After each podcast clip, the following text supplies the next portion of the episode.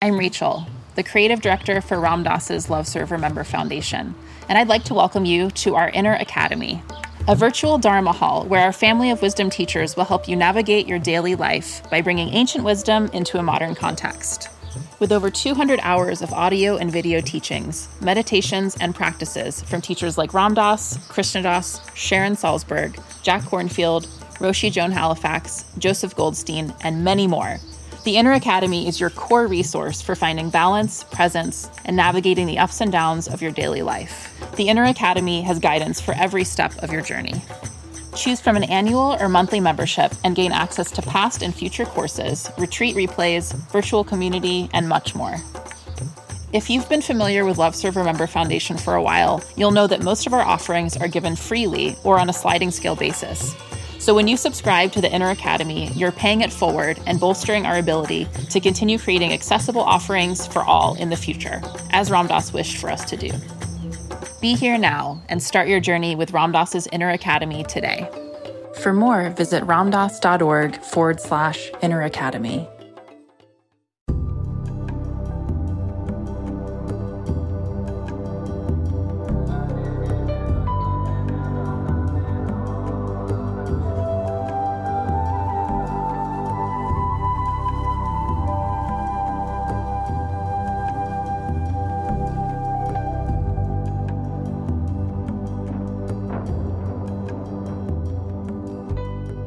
Welcome to Lama Surya Das's Awakening Now podcast. This podcast is an expression of our shared connection. We depend on you, our community of listeners, for support. Please go to mindpodnetwork.com slash suryadas and you can either click on the donate button or bookmark the Amazon link. We get a small percentage of all of your purchases.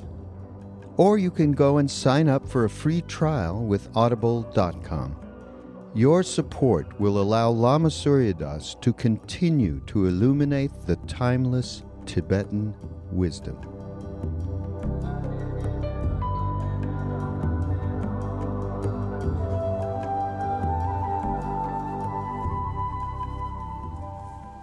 But what I want to talk about today is a little more, and you can read, and a lot of this is common knowledge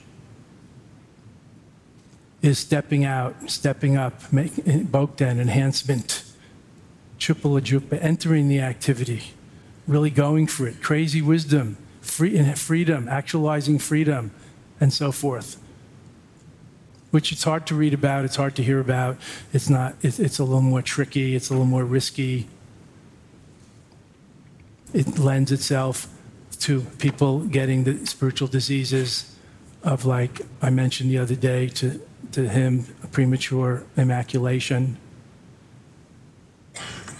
saying we're all, if we're all Buddhas, why do we have to do anything? It lends itself to um, other pitfalls like uh, spiritual paralysis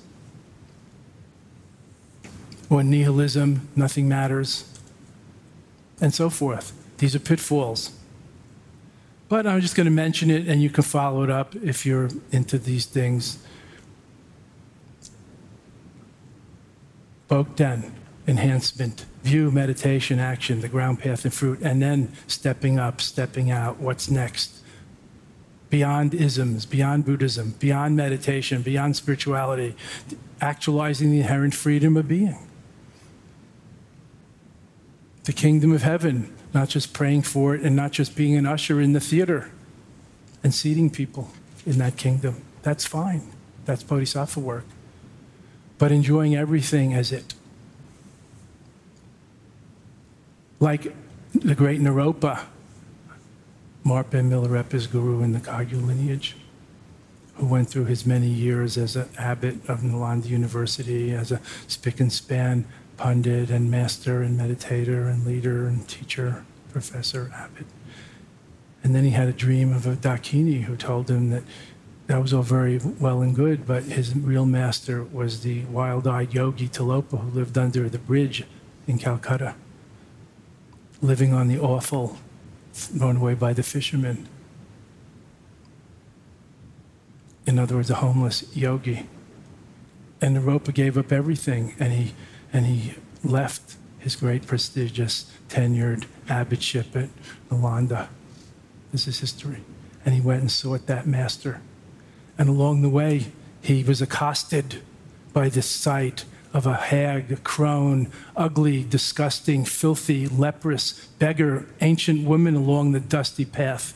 And he was a spick and span monk walking along semi proudly, Brahmin family who wouldn't, doesn't touch meat, women, food prepared by untouchables, and so on. And there was the image of everything that he was impure in his entire upbringing. And he consorted with her, and that was his great transformation into a Mahamudra master. She was really Vajrayogini, the Dakini incarnate.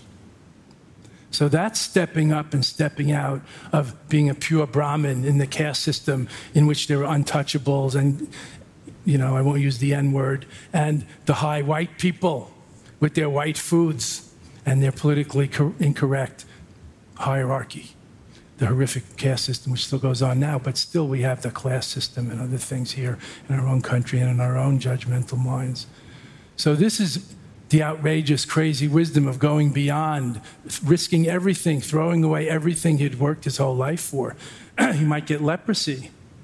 Of course, breaking his vows of celibacy, need I mention, and touching and sleeping and rolling around in the, in the, the mud with the, the leprous hag who liberated him from such concepts and pointed him. She was Naropa's sister, pointed him, uh, Tilopa's sister, pointed him to where the, the unfindable, you know, no, no email address, no mailing address, no phone number. Yogi was living like a homeless under a bridge in Calcutta.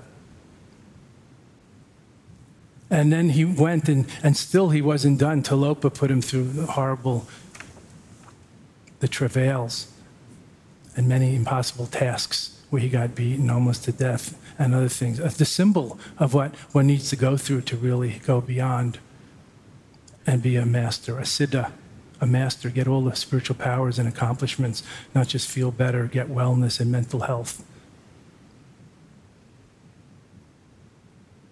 Fi- until finally, the crazy, red eyed, wild eyed Tilopa uh, kicked Naropa. I mean, Naropa was kneeling in front of him, getting I don't know what kind of crazy teachings. We shouldn't say kicked. The book says something like, he hit Naropa in the face with his filthy, dusty sandal, and Naropa awoke. He awoke. His, he, he realized Mahamudra, that his mind was Buddha mind, was no different than Tilopa's mind. And that that head break, that jaw breaker, that head breaking kick in the face, it's still reverberating down to us today through the whole Kagyu lineage and many of the masters of today who one would know about, like the Karmapa, Trungpa Rinpoche, the founder of Shambhala and Naropa, Kalu Rinpoche, and all of them a thousand years later. That's stepping up, stepping out, taking it to the next level not just meditating a few minutes or hours longer or going to a longer retreat. Of course, today, notwithstanding the various games that masters do play, we really can't kick people in the face or hit them without serious litigation and other problems. Much as we might want to. No, we don't really want to, much as they might need it. but there are other means, you know, other, it's still possible. Like the jewel cutter knows where to tap on the jewel to open it up and reveal its facets, not just hitting it with a hammer, and ruining the diamond or the ruby emerald. We can see where the we masters see where the vital flaw is and can tap on that with their pithy instructions or other things, pointing to the sky in the symbolic lineage, not just using words, and other things mind to mind, heart to heart transmission, spiritual resuscitation, like mouth to mouth, heart to heart spiritual resuscitation in direct transmission lineage. So that's where notions of which Buddhist pioneers, outrageous teachers like Chogyam Trungpa and others talk about this outrageous, crazy wisdom beyond Buddhism, as, as Rinpoche says, beyond this planet.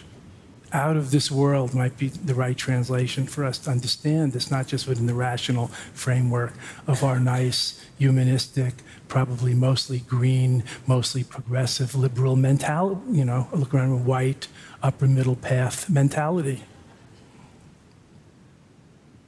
The phoenix arising from the ashes, etc. So that's Bogdan, enhancement or stepping out, stepping up, stepping out, and Ladawa, literally crossing over or, or the narrow pass. I see Keith Dowman in his recent newest book is translating it as consummation or something. I don't know, or total realization. That's fine. But what it really means is like going beyond here and now. Going beyond here.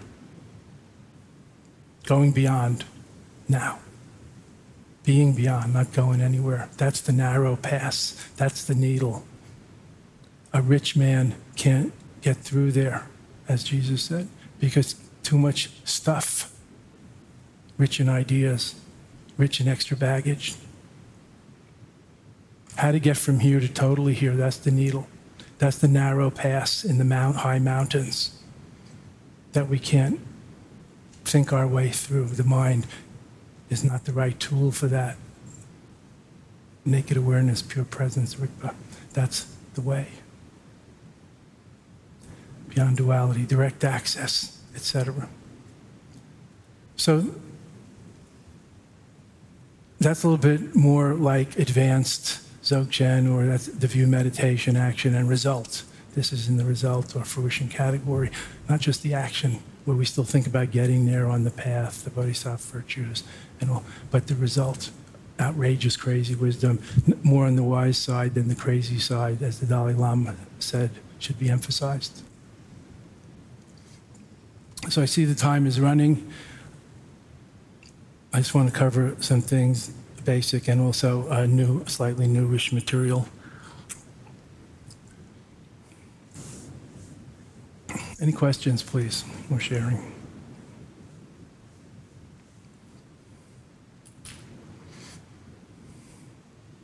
It's good we have a nice, young, and energetic Dakini mic hopper, isn't it? Isn't Judy doing a great job every morning at the 7 o'clock yoga? Tibetan Energy Art. Thank you, Judy. Judy should get a gong for that, don't you think? Three gongs? Does the first one count?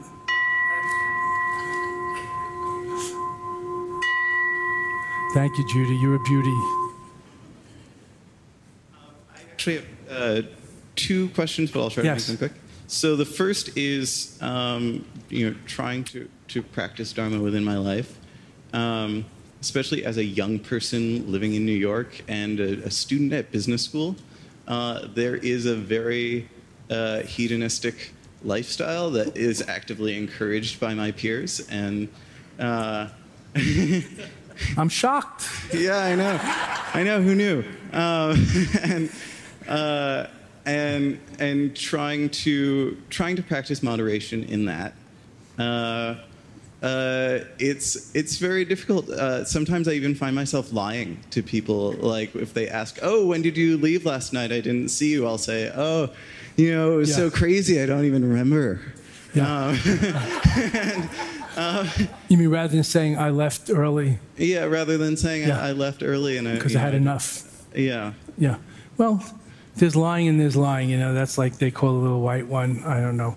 I'm not such an absolutist, so I won't, you know, Yeah. exclude a little of that from the skillful means of the path. But it's a slippery slope with rationalizations and lying. But as I've said here, self deception is really the issue. So if you're very honest with yourself, there's nothing wrong with a little, you know, there could be harder questions. Now you're a young person, as you say, but, you know, soon you might be not so young and your wife or your husband or somebody will say, Oh, am I getting fatter? How do I look in this new, in my, in this dress for the wedding? Yes. Then total disclosure is not necessarily required.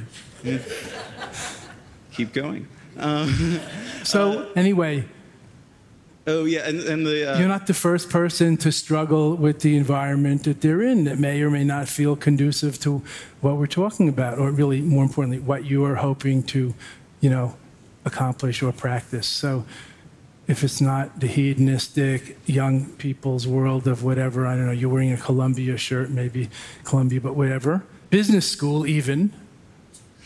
That sounds bad. But, you know, I mean, you know, joking, worldly, you know, whatever. But, I mean, there are the people that, you know, what do I do when I go home to my five kids?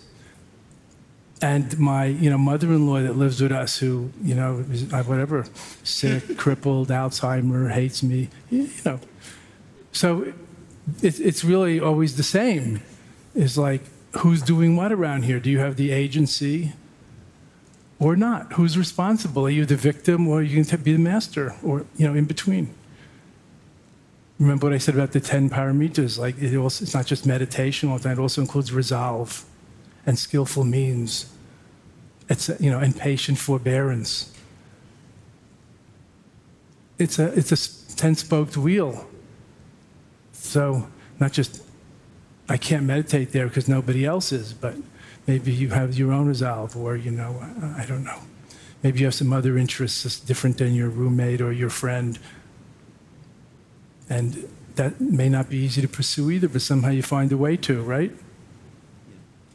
we're not talking about lying now, you know, we're just talking about growing up. Yeah. And like being autonomous within interdependence, not just being independent. Teenage ind- ideas of independence are just like halfway. Autonomy, finding autonomy within interdependence, within relationships, or resting in the view in, you know, in any situation or practice or encounter. And not self consciously sitting there and closing your eyes and going, ah, when you're arguing with your, I don't know who, your, your thesis advisor, your roommate, your partner. But, you know, the view is a little more subtle. And also, sharpening the awareness helps. So it's processing more quickly, not thinking more fast. Sharp processing. So you have more mind moments between stimulus and response to decide how, when, and if to respond, not just blindly react. And also, you're at Columbia, there's an unbelievable amount of spiritual activity, Buddhist activity, Tibetan Buddhist activity there and around there. Do I need to tell you? I'm sure you're aware yeah. of it.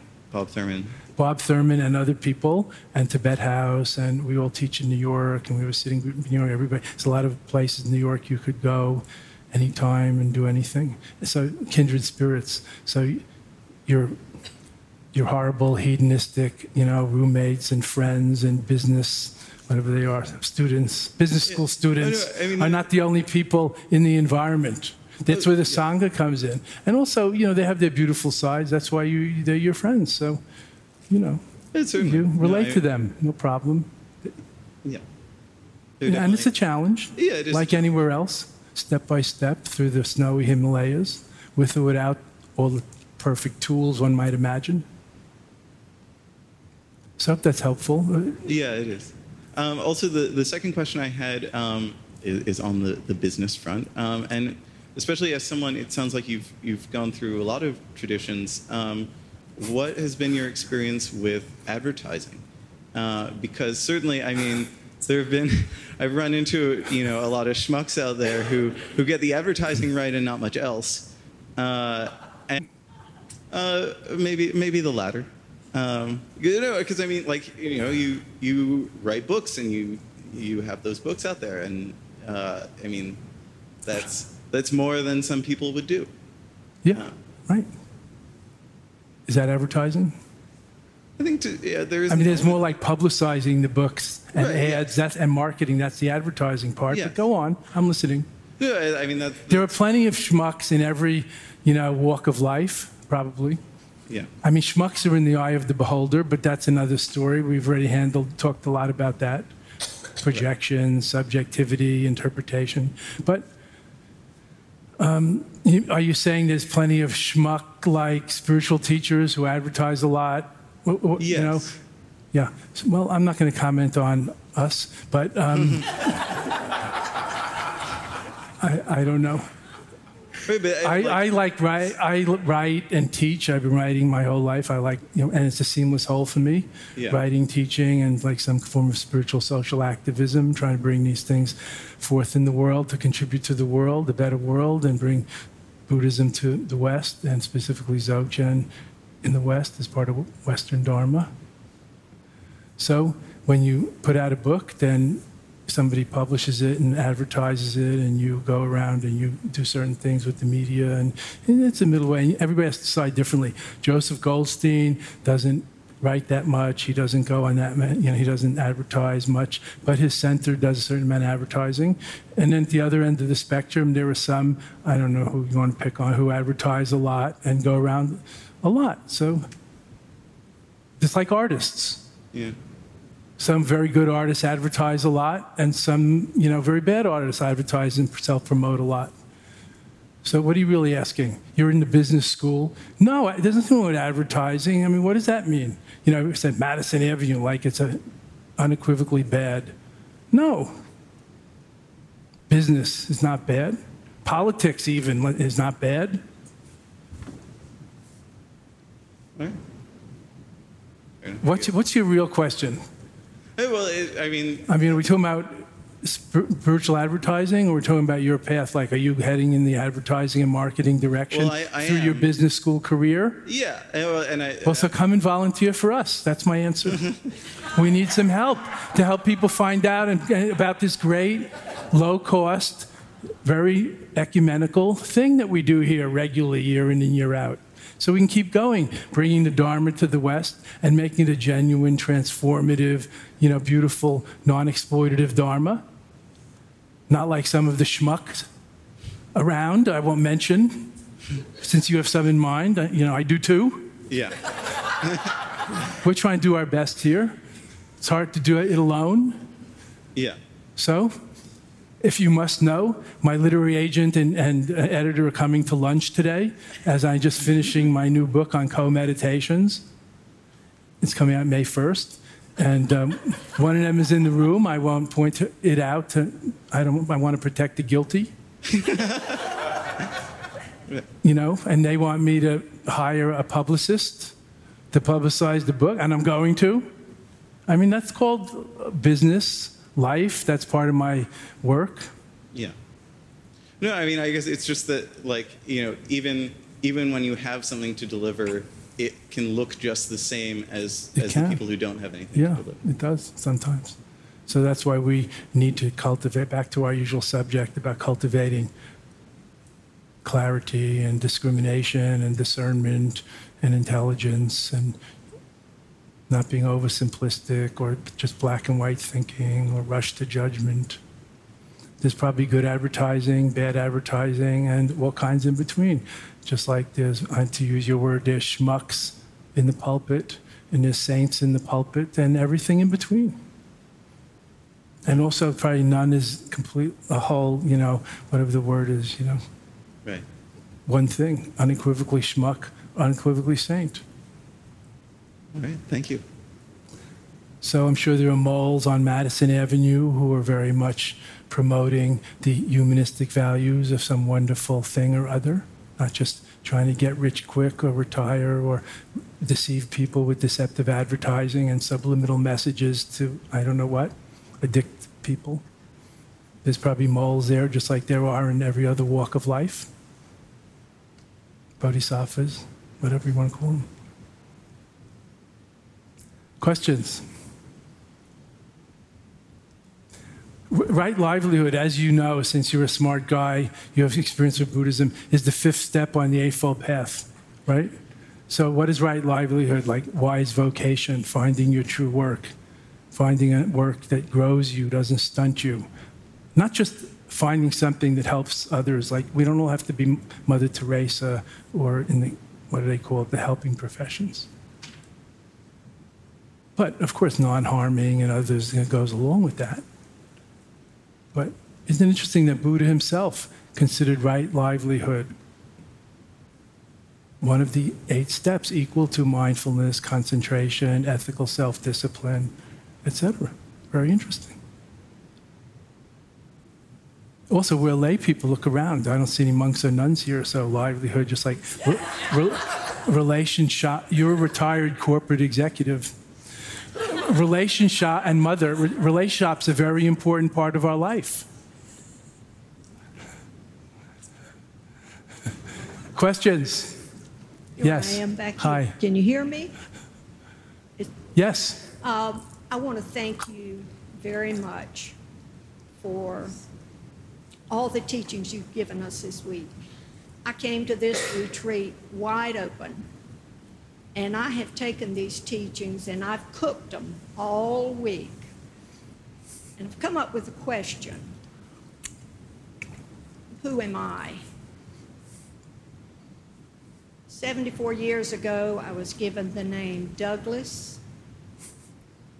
Later in life, someone called me Swan. I thought, what's in a name? That really doesn't define who I am. The only thing that I can come up with is consciousness and awareness, and that's so big I can't wrap my head around it. So I That's who you are. So big that you can't wrap your head around it, but also no need to. That is your real head. You don't have to wrap your little you know, pinhead around that. That's your real head. Why identify with our pinhead? We're like the Coneheads. But it's a fake. You know, it's, a, it's like a prosthetic. It's like a mask we forgot we donned because we're too big. You can't walk around being one all the time. You have to, you know, fit in at home, at the dinner table, at class, professionally, whatever. You don't always have to be fit into the square hole or the round hole, but you can't walk around just, you know, being one and divine and in exalted oneness all the time. There's also the relationships of life and roles we play. So yes, can't wrap our head around it. That's why I, I'm glad you brought up this question. That's why we have the self-inquiry question, which I mentioned during the week about looking into who or what is experiencing. Who am I? Who's on first? The notion of identity. It's a great timeless self-inquiry or like spiritual inquiry practice. As Ramana Maharshi, the modern promulgator of this self-inquiry question, who am I, said, when you realize who am I, you realize what is God and what is man. Woman, I don't know, but that's what he said. What is God and what is man? You with me? So it's not a small question. It doesn't afford of an easy conceptual or, you know, wor- answer in words. And yet, you know the difference between being a teenager and an identity crisis, however long that lasts, and finding yourself. Like you wish your children to find themselves, and then you see that they do. It's hard to define what that means, but it's a kind of a definite, perhaps gradual, but you know, maturation and, and shift, though, kind of getting over the hump, hitting their stride. So some people would agree exactly, literally, whatever you just said, consciousness and something. Awareness. Satchitananda in the ancient Upanishads of India. That we are Satchit Ananda, truth, conscious, bliss. Not just a head, an IQ, a personality, a name, a gender-based body, etc. Satchitananda, truth, consciousness, bliss. That's our nature. That's what uh, the ancient Hindu scripture says. Last question. Thank you, Swani. Thank you. I like your name, Swan. Swani. It's so graceful and beautiful, like you. Last question. Yes. I have to explain my question a little bit, so Try to make it short, please. maybe I shouldn't ask. Come on. Get to your question. Okay, it's uh, for example, you get these moments of wake of awareness. You say catch, so you wake. But uh, what exactly is that supposed to be? Because for me, that that wake, I notice I'm like, hey, I'm awake now. That's interesting. I was just I walked all the way over there and I wasn't there. Then I realize I'm here, but my here is very uh, the one sense or maybe two senses, just the seeing and the mind. But then there's other senses. For example, when you eat, you're you're there and you're there with the taste sense. But uh, is awareness supposed to be all six senses? Yes, very good. You nailed it. Buddhist psychology or Abhidharma analyzes it that there's six senses. Six senses, they're like gates or doors or something. And there's six consciousnesses, meaning there's consciousness that processes or relates to each of the six senses. So they're not really, it's not like there's six monkeys in there. So there's the visual sense and the auditory sense and the olfactory sense and the, you know, whatever. And then there's the mental sense, which, you know, like the eye, the, the visual sense sees forms, the auditory sense hear, the auditory consciousness hears sounds, the mental consciousness perceives thoughts and related uh, things, not just thoughts, moods, consciousness, and so on. So consciousness is the primary, and then each of the senses is like a tentacle or a, you know, a lamp or a gate, however you imagine things coming in, or it's reaching out. It's like scanning, like sonar or radar. But um, So that's why consciousness is the active ingredient. Even if you know somebody's blind or deaf, they can still be wise, learned, awakened, and. Like Helen Keller, with all of her handicaps, such a brilliant quote mind and a great altruistic heart. So not being handicapped with the, having a full uh, array of the six senses, am I uh, have a, a limited awareness when I don't? When I, for example, only am aware of sight, even though, uh, for example, right now, if I could go aware to my elbow and feel my elbow, my hand, and my whole body, there's so many things that we're not aware of unless we focus on it. Is it supposed to be all-encompassing awareness, or is It, it is all encompassing awareness, but it, it's a matter more in the moment practical as to what your focus attention is on. It's like the back burner, and you might have all six burners going, and you know pot bubbling on each of them while you cook dinner is just a metaphor. But you might have the front burner and the back burner. And the front burner you're more working on. You're stirring the wok fried vegetables, whatever, sautéing the vegetables on the front burner, while on the back burner, the brown rice. I know I'm dating myself. The brown rice is is simmering.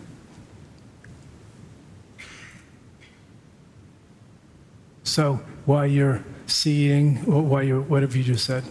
You know, there are the other senses are there. They might even be active, but your most of your, your attention is not, you know, you're not that aware of your thoughts. Let's say while you're, um, I don't know, seeing something fascinating. You're not that aware of the sounds while you're seeing something fascinating, or maybe you're aware of the music and the vi- the visuals in the movie, but you're not so aware of the body sensations while you're involved in the fascination of those two senses. You know what I'm saying? So Buddha said that, and this is just you know a saying. I don't know. It would be worth studying this neuroscientifically even today. That the mind can only hold one thought at a time. So if you move your attention, you're really like if you have a pain and you move your attention, it would be very hard to say that you feel the pain if you move your attention to another object of attention. Thus, the breathing exercises of natural childbirth and other techniques. Move your attention, then it's very hard to say that something is afflicting you at that moment, you know, that there's a pain if you're not aware of it. You with me? So, it's well known and it's been well explained about the doors of perception that if they weren't somewhat veiled or modulated, that we'd be overwhelmed by the sensory data. Maybe attend carefully to the quick stir fry vegetables if everything's happening at once on, the, on the, that one burner. So I hope that's helpful. Yes. Thank you. Can I ask one more question? Sure. You're on to the, you're on the right direction about the awareness and the attention, so don't, you don't have to theorize it too much. But of course, these things could be studied also. There's a lot of information about this kind of thing. Awareness and attention and focus and where you are. You know, like you, that was the beginning of your question. Where am I when I'm eating and I forget that I'm, I don't know, whatever you say, walking or vice versa. So a lot of it is about the forgetting and the remembering where you're attending to which conscious, which gate of consciousness you're attending to, or what activity. Like while you're driving, if you forget that you're driving and you're too much listening to the music or to whoever's talking to you in the back seat, you have an accident because while you're driving, you know, it has to be front burner. It's a, it's a slightly dangerous activity, right? You have to be watching and, you know, paying attention, mostly your attention on that. Last question, time's running out. So the awareness that you're always talking about is, is just those one or two senses on the front burner? It's really this moment, what's happening, what arises right now. And the rest we But there's add- more than add. one thing happening at this moment right Yes. But how many of that do you notice? That's the question. And the one I notice, when I do notice, that's awareness. Even if it's a limited, maybe That's the example, pro- your that's, it sounds like perception, but that's a that's the perce- awareness perceiving a sound. You need to think more about this, but let me give you the, the Buddhist adage. Buddha said, "In hearing, there is just hearing, no one hearing it, and nothing to listen to. In seeing, there's just seeing, no one seeing it, nothing to see." So the point is, it's a subject-object interaction. The three pieces have to be there. And if you say, I am seeing it, you're adding on that there's a monkey looking out through the window seeing a tree. Where's the monkey? In seeing, there's just seeing. In that moment of bare, naked perception, that's awareness. There's no, there's no coagulated, separate you who is aware. That gets added on by your memory and sense of identity. That's the theory. Anyway, that's why we practice being so in the moment that we're not conditioned by past or future. Nowness awareness is the ultimate therapy. I always say this. There's no conditioning in the sharpest moment of moment. There's no previous and, and future. There's no conditioning. That's naked awareness. That's not me being aware of things. That's many mind moments down the road. Thank you all.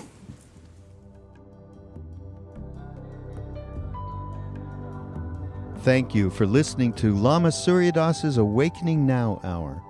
We very much appreciate your support and hope you will continue by going to mindpodnetwork.com slash suryadas and link to the donate button or go to the amazon.com link for all of your purchases. Namaste.